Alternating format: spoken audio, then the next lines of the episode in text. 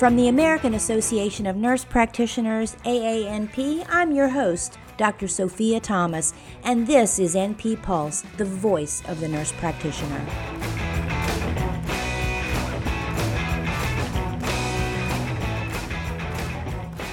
Welcome to NP Pulse, AANP's official podcast, bringing you unique nurse practitioner voices and expertise on issues that matter to NPs and to our patients. As we age, our bodies and our minds experience changes that may frustrate and confuse us. When approaching middle age, many people may not immediately realize that these changes are actually related to menopause, or patients may be hesitant to ask their healthcare providers about subjects related to aging and sexual health. What can NPs do to best broach these topics with patients? And what should every NP know about menopause and sexual health? Joining me to discuss all of this is Barbara Dehn, who is widely known as Nurse Barb, an AANP Fellow, Women's Health Nurse Practitioner, and popular author. Barb is a strong advocate for having those sometimes very difficult but always important conversations around intimate topics, and she's a firm believer that while aging may be inevitable, NPs are here to make sure our patients are equipped with the best information and science available related to menopause, sexual health, and much more. Welcome to NP Pulse. Dr. Sophia Thomas, it is a pleasure to be with you again. It is great to be with you, Barb. Known you for several years, and you are, I believe, truly an expert on women's health, sexuality, menopause, um, all things female. And I'm so glad you're joining us on the podcast today. You know, I've known you for several years, but uh, I want you to introduce yourself to our listeners who may not realize who Nurse Barb is. Okay, sure. Well, I'm Barb Dehn. I'm a women's health nurse practitioner. I practice in the heart of Silicon Valley. I'm also known as Nurse Barb on NBC's California Live, and I wrote a book called The Hot Guide to a Cool, Sexy Menopause. And right now, menopause is absolutely having a moment everyone from Oprah and Michelle Obama are talking about it. So I thought it might be nice to talk to you about it today, Sophia. Well, absolutely. You know, menopause is inevitable for half the population in this country, and there's a lot that people don't know and understand. And there are certainly so many symptoms of menopause that people may not even realize that they are having. And I think it's important that we discuss that and also uh, the relationship menopause can have on sexuality because people are very sexual beings and sex can continue all the way up into the later decades. So uh, these are the things I want to talk about with you. But I think first of all, uh, let's just let's just talk about menopause. Absolutely, and I love what you said that there's so many symptoms that people don't associate with menopause. For instance, exhaustion and lack of motivation. And did you know that the depression rates rise after menopause? And that's because as estrogen levels drop, serotonin levels drop. And serotonin is that feel good hormone in our brains. But there's a lot of other things like muscle and joint aches. I mean, so often we think about menopause as hot flashes and night sweats. But there's a lot more to it. And I'm delighted that we're going to talk about sexuality because a person's sexual health is an important part of their overall health. It truly is. And a lot of providers uh, don't even address it with their with their patients and certainly my primary care provider the last time I went in for a visit didn't even bring it up you know I don't know if it's because he thought well she's seeing OBGYN so why do I need to bring it up but it's really important because so many physical symptoms can be symptoms of menopause even before people stop having their periods is that correct it's true. So there's a time in our lives called perimenopause. That's the transition before periods stop completely. And I think of it as a hormonal roller coaster. And like any transition, adolescence and puberty and teenage years, when there's a lot of hormonal changes, it's not a smooth ride. And that's the same with perimenopause. So symptoms can come and go. Bleeding can be irregular. Symptoms like hot flashes and night sweats, mood changes can all start then.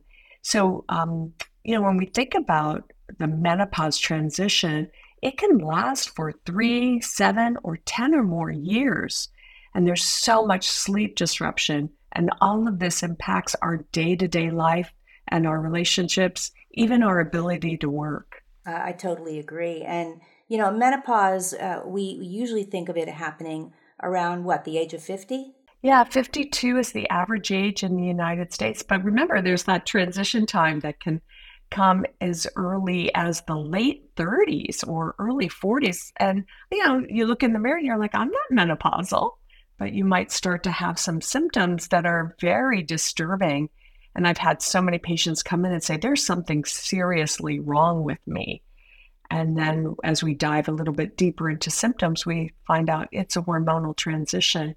And then there's a lot of things that people can do to improve their quality of life. But I think awareness is key. I agree. And you know, I I'll just tell you a personal story about me. I was 45, had just got married 6 months before, and then all of a sudden I just didn't feel right and was having so many symptoms and I told my husband there's something wrong with me. And lo and behold, it was truly full blown menopause. And so I was a an early menopauser, if you will, and I didn't understand what was going on with me. And I'm in healthcare, but the menopause was the last thing I, I was thinking, you know, because truly I was I was younger. And for people even in, in their fifties, these really non-specific symptoms it's important for them to understand all of these different things so they can be aware that all of this is leading up to menopause and there are things that we can do about it, right? Yeah, and I, I'm glad you brought it up because there's two things I want to highlight. And one is palpitations. You know, Mika Brzezinski, the news anchor, was in the ER because she was having hot flashes and heart palpitations. She thought she was having a heart attack. This is very, very common um, because when we have a hot flash, we have this rush of those fight or flight stress hormones. And a lot of women have palpitations or they feel like there's a rushing or roaring in their ears. The other thing that happens is that all of the sleep disruption that we're not aware of, the disruption that happens when we're laying in bed, our eyes are closed, we think we're asleep, but we're moving in and out of deep delta wave restorative sleep multiple times at night.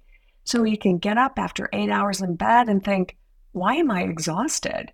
And why don't I have a memory? So, brain fog affects about 66%, about two thirds of women have brain fog, and so many worry that it's an onset, an early onset of dementia or Alzheimer's. So, a lot of people are not putting, um, connecting the dots, and a lot of clinicians don't connect the dots. And so they may be doing expensive testing and not even considering that it could be menopausal. Wasn't Oprah complaining of palpitations? And wasn't she saying people were putting her through all these expensive tests and it was just menopause? Yes, yes. I have a patient who's a surgeon who came to see me because her daughter is a patient. And she came in, she had already been to see three other doctor friends of hers because of brain fog. She said to me, I can't function in the operating room. I'm not safe anymore. She was 45. She's Asian, she's tiny, and she runs a lot. Wasn't having her periods. Everybody chalked it up to the running and being thin. And guess what? She was in early menopause, like you were. And once we figured that out and I started treating her, she was able to get back to the operating room in about six weeks because she was able to get the sleep, the restorative sleep that she needed. Um, and, but nobody connected the dots. She's a surgeon in Silicon Valley with access to great health care. That means that women all over the country who don't have the same kind of access are not getting the correct information. They're not getting care. And you know what, Sophia? You and I know this, but the, it's important for our colleagues and who's ever listening today to know that most healthcare providers only receive one hour of menopause related education in their four years of training. One hour. So I can't even master a recipe in an hour, let alone know how to take care of somebody for 30 to 50 years of their life. So it's important that people look for a certified menopause practitioner And you can find that through menopause.org. This is a nonprofit. It is not affiliated with any companies, um, but menopause, the Menopause Society certifies people like myself to provide this kind of specialized care to women. Wow, and that's that's so important. Uh, if you don't mind, could we use the example of your patient, the surgeon, going through perimenopause, having the brain fog and things like that? What are some treatments that you can use? I mean, traditionally we used to only use hormones, but now, I mean, there's so much more available. Can we talk about that? Absolutely. I'm glad that you bring it up. So, one of the things that I think is important is to dispel some myths about hormones so many people think that hormones are bad for you or that they're not natural.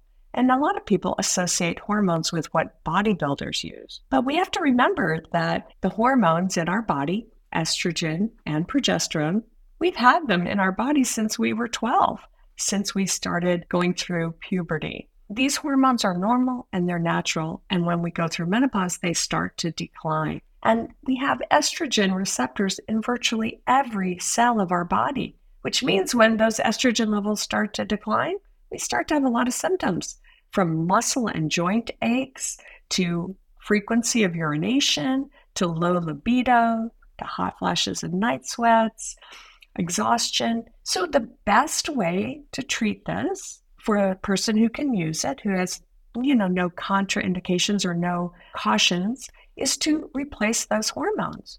And these hormones do not cause breast cancer. Let me repeat that. They do not cause breast cancer. So a lot of women are like, oh, that's interesting because they have heard for years that hormones cause breast cancer. But I want to reassure you, they do not cause breast cancer. If, and that's a big if, if there's any increased risk, it's the same risk as a woman who drinks one to two glasses of wine per day, or for a woman who does not get at least 30 minutes of exercise per day. But let's go on to other ones. There's a lot of non hormonal remedies that can help with symptoms. There's a new medication, uh, it's called Veozah, and it works on the internal thermometer in the brain um, or the hypothalamus. And it really helps with hot flashes and night sweats. And I just want to reassure everyone I don't work for any of the companies that I may uh, mention here. There's also medications that are used to treat depression. These are known as selective serotonin reuptake inhibitors like Prozac and Zoloft and Effexor and Lexapro. These actually work really, really well to help with menopausal symptoms. For my breast cancer uh, survivors, we use gabapentin, or the trade name is Lyrica. We use it at night because it really reduces those night sweats and helps people sleep. We know that there are over the counter herbs that may work for some women. And those are those are things you can look at on the Menopause Society website because there's it's a long list. But I, I just want to say one size never fits all. Please, if you're making decisions about your quality of life, don't let fear interfere with your ability to listen to the facts and make the best decision for your own life. And I'll tell you, when we use estrogen for the appropriate woman, they find that every aspect of quality of life improves. They sleep better, they have more energy, the brain fog dis- dissipates. So don't be hesitant to consider this very important treatment option. Well, I'll agree with you. There is a lot of fear in women and a fear with healthcare providers. And, you know, I've spoken to a lot of colleagues, physicians, nurse practitioners, PAs, who are even afraid to prescribe hormones anymore just for the fear of heart attacks and breast cancer, etc. And so there's a lot of fear in the healthcare community now that they may be prescribing something that could be detrimental to the patients. Yeah. Well, we have good evidence. You know, I went through menopause when I was 48 and my mom had breast cancer. I was totally freaked out and I tried every non hormonal remedy. I saw an acupuncturist, I saw an herbalist. I was miserable. So, what I did was I did the research. And like you, Sophia, I'm a healthcare provider. I did the research and I was like, wait a second. The research doesn't back up all of these fears that I'm hearing. And I am now 64. I've been on estrogen now for, gosh, what is that? Um, 16 years. And I feel fine. I get my regular mammograms. I, I have not had any complications from it. We also know that some people are not comfortable using, you know, full body hormones for hot flashes and night sweats. But please be aware that vaginal estrogen does not circulate through the body. And many, many women find that they have vaginal dryness, irritation. They're not able to have intercourse. They're so irritated. They have lots of bladder infections. Vaginal estrogen stays in the vagina, it doesn't circulate through the body. And very low doses can help improve the health of the vagina. And it's not just for women who want to have penetrative intercourse. When we don't have estrogen in our vagina, we also don't have that normal, healthy biome that prevents the overgrowth of bacteria. So, a lot of people find that they have a bad odor, they have more bacterial vaginitis, itching, more bladder infections, and it's easily, easily treated by using vaginal hormones. So, that's something to consider, something that not a lot of people know about. That's great advice. And can it also help with painful intercourse after menopause? Oh boy, can it. so, um, there's good data that just after two weeks of using vaginal estrogen, that tissue becomes more elastic. It, it's able to stretch and widen. The tissue is able to produce more natural lubrication, and the and the tissue gets a little bit stronger um, so, with any friction, if someone's um, with a partner or using a, a toy, there's less likely they're less likely to have pain. And I want to tell you, I have a patient who's 67. She's a widow, and she noticed when she wiped that she had some blood um, on the toilet paper. Well, she freaked out. She went to see our primary care provider. Guess what they worked her up for, Sophia? What? Bladder cancer. Oh my so, goodness nobody asked her if she was having sex. They just assumed that at 67 and a widow with gray hair, she was not having sex. Nobody looked at her vulva or her vagina. She called me because she's a friend, and I was like, You have a new partner. Did anybody even ask you about chlamydia? I mean, the, she was much more likely to have chlamydia than to have yeah. bladder cancer.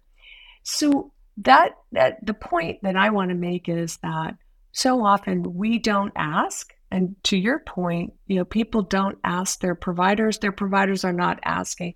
They right, they're not asking the question. So as a as someone who specializes in women's health and menopause, I have extra training to ask about sexuality and to say, you know, your sexual health is an important part of your overall health. Are you having sex either with yourself, which is perfectly fine and normal, with a partner? Do you have any questions? Do you have any pain? So, having that open dialogue, once you ask as a provider, people tell you. And, and they, they want to talk about it. They want to get good information. And oftentimes, as a provider, if we don't have training, we kind of are freaking out like, oh my God, I don't know what to do. But oftentimes, it just takes a little bit of limited information like, oh, uh, you might want to try a different position or have you considered using a lubricant? You know what? I'll give you a hint here. You can also use coconut oil or olive oil. So you can go to your pantry without having to go to the drugstore to find a lubricant. So there's lots of things that people can do to enhance their relationships or their intimacy. And that's so important to know that everybody's got olive oil these days in their pantry. Um, you don't have to go and buy KYs and things like that. So great alternatives. And, you know, one thing that I recently read was that there's some distress going on that some people live in sexless relationships for a variety of reasons. And I read that one in eight couples has not had sex in the last 12 months. And in the United States, more than 20 million people live in sexless marriages. But some people are still very interested in sex and they need to just have those conversations with their providers. But as you said, providers don't even sometimes think to bring it up. But sexuality is an important part of being a human being. You know what? I'm so glad you brought that up because so often people have shame around not having sex. Because if you look at all of those sex surveys, everybody thinks they should be having sex three times a week. But you're right. The reality is is that people are not having as much sex as what's reported from these sex surveys. And the reason is is that people think they should be having sex three times a week, so they check the box. Mm-hmm. Even people who are in nursing homes and who can't even get out of bed say they're having sex three times a week when they're asked because they think they're supposed to, and there's so much shame. So if you're not having as much sex as you want, you're not alone and you're normal. People often don't have sex with a partner because they're angry or they've been together a long time and they get into a rut. People don't have sex because maybe their partner has an issue like erectile dysfunction or they're snoring um, so much that they're they're so exhausted they don't want to. Many people are self-sexual even in relationships, so they're masturbating, and that's a great way to have a sexual release, and it's perfectly normal it's perfectly natural. If you're in a relationship and you're happy and you're not having sex, that's great. But if you're not happy and you want to have more sex, if it's distressing to you, you can talk to a healthcare provider because there's lots and lots of options to help both partners be able to have more sex, be able to have more satisfying sex. I have two videos on YouTube. One is best lubricants for women over 50, and the other one is best sex toys for women over 50. So if you on my YouTube channel, and I don't sell anything, but if you go to Nurse Barb Dehn, D E H N, you can find those videos for more information. I hope that helps. Yeah, I, I think it's so important. I have a feeling a lot of our listeners uh, might be doing that because it is so important and we do need to have these discussions. And I know that the sexual response for women is different than it is for men, right? Many women begin from a point of sexual neutrality I'm so glad you brought it up because we think, oh my God, I should be walking around thinking about sex and wanting to have sex all the time. But for women, arousal precedes or comes before desire. Okay, what does that mean? It means that sometimes we have to watch an episode of um, our favorite show with our favorite hot character in order for us to become aroused and then have desire. Or maybe we have to see our partner empty the dishwasher without being asked, right? Or we, we become aroused by listening to a song or, or taking a warm bath or lighting a candle. We become aroused and then we may have desire. But oftentimes, desire is not like spontaneous. And sometimes, as we get older and our hormone levels change, our desire levels can also change. And that's okay but it's also something to talk about with the provider because you there are ways to enhance desire there are like KY, I do like KY warming because when you put it on the vulva, it has niacin in it and that it causes vasodilation and the blood to flow. And it really enhances sexual response and, and desire. So there's lots of little things you can do that you can get at the drugstore. That's great. And so, you know, we can't talk about sexual arousal and desire without mentioning orgasm. Are there things that people can do to improve that? Oh, so that's one of my favorite topics. Have you had your orgasm today? And uh, so, orgasm is a release, and uh, and first of all, a lot of people have never had one. And if you have not had one, there's a really great book called For Yourself and there's another great book called She Comes First. And these books can help you learn how to have clitoral stimulation, which is the way that most women have orgasm. You know, so often in movies and TV, we see people having penetrative intercourse, but only about 25% of people are able to have an orgasm through penetration. It's usually direct or indirect clitoral stimulation. So, if orgasms are not quite what they used to be, there are some over the counter herbal remedies that can help. One is called Zestra, and it's a gel that can be applied right to the vulva. Another is called Ristela, it's a, a pill that people can take. The KY warming can help, or any, any of the other warming gels. There's also specific sexual toys that are clitoral stimulators that go over the clitoris and give 365 degrees vibration. These are all really great to enhance orgasm, especially for women over 50, because you know sometimes the nerve endings can change. There are physical benefits of having an orgasm, right? Oh my gosh, yeah, better sleep. You get this rush of endorphins and feel good hormones, right? Of serotonin. It's a wonderful thing to do. It's important right there's there's so many benefits to sexuality including improved blood flow to the pelvis including you know blood flow throughout the body and and a, a general sense of well-being and the more sex you have the more sex you want to have also for the men out there more orgasms equals longevity so that's what my husband tells me. that's true, right? The more the more orgasms, the more sex, it improves um, cardiovascular health in men. So I think that's something that we can use to to talk to patients about. Like you may be thinking that this is just something fun to do, but really it's saving your life. Well that's a statement right there but i guess that's from the, the vasodilation due to the the sexual arousal i would assume. Yeah. I do want to say this though. If you have a partner, a male partner, if you have a male partner who's having erectile dysfunction, that's typically a sign of cardiovascular disease or diabetes. And remember, the penis has very, very small blood vessels. And in order to have an erection, there has to be great blood flow through those small blood vessels. And if the erections are not what they should be or not what you want them to be, it's very possible that there's some atherosclerosis or some plaque buildup, not only in the small vessels in the penis, but also in the small vessels that provide blood flow to the heart, the coronary arteries. So when men are needing some assistance with erections, it's a good idea to see a primary care provider and um, get those cardiovascular checks. Exactly. And and the key thing is on the provider side when a man is coming basically saying, "Hey, I need Viagra." That should tip us as the healthcare providers into saying, "Oh, you know, okay, we'll give you the Viagra, but we really need to do a good coronary workup, check check your lipids, maybe you need to be on aspirin, look for diabetes and look for these other things and not just dump jump right into treating uh, the erectile dis- dysfunction itself. It really should key us into looking for other things.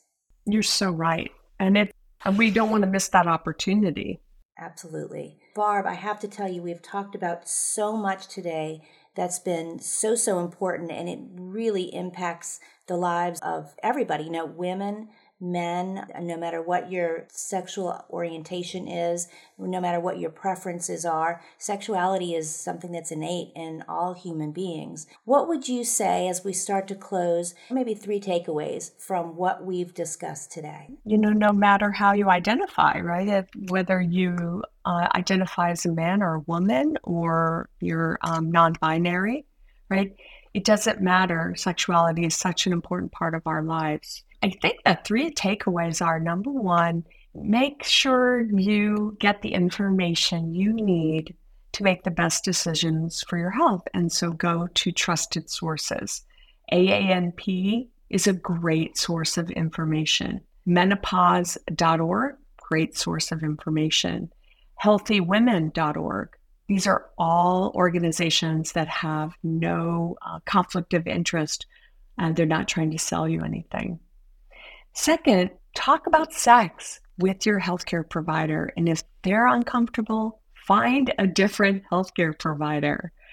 And the third thing is if you're going through the menopause transition, do find a Menopause Society certified provider. Again, by going to menopause.org, you can go to find a provider, put in your zip code, and you'll find providers who are certified and have the knowledge to be able to advise you about what might be best in your particular circumstances. Those are all great tips. And I have to say, from a provider standpoint, you know, I consider you a trusted resource. And certainly you've spoken uh, several times for the American Association of Nurse Practitioners for, at our conferences and virtually through our learning center and have provided great education on sexuality and menopause um, and other women's health issues. And so I consider you a very trusted resource for us as clinicians. So I thank you for that.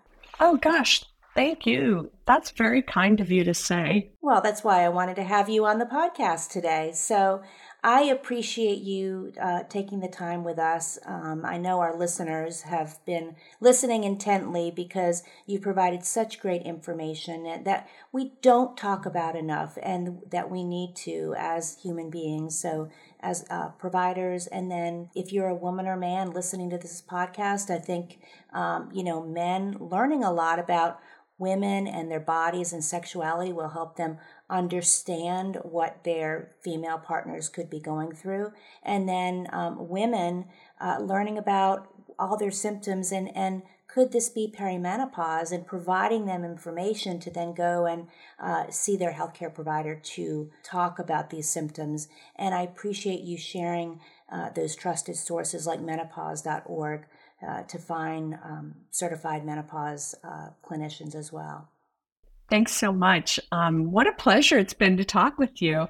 This has been great, and I really hope that it helps our colleagues and um, anybody else in the audience. You know, it's really it's really important that we dive a little bit deeper into some of these areas where we might feel a little uncomfortable like sexuality it'll be it'll be a really great thing when you're able to have these conversations with your patient absolutely i agree uh, nurse barb thank you so much and look forward to seeing you soon i can't wait all right take care Thank you for joining us, Barb, and thank you to all who are listening.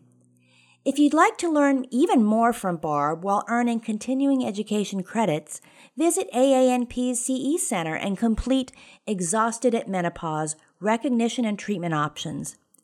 AANP's women's health community is a great place for AANP members to meet like minded colleagues and exchange knowledge, share documents, and engage in informative discussions related to women's health. And finally, Join us next year in Washington, D.C. at the 2024 AANP Health Policy Conference on January 28th through the 30th. At this impactful event, you will hear from government and industry experts, gain new advocacy skills, make congressional visits, and connect with NPs from across the country, all while earning approximately 16 and a half contact hours of continuing education credit AANP members can save on registration and take advantage of special conference housing rates at the Grand Hyatt Washington, where the conference will be held. I look forward to seeing you in DC. Thank you for listening. Please subscribe to this podcast, share it with your colleagues, and check back regularly for new episodes. And as always, be kind, be safe, be effective, and be the voice of the nurse practitioner.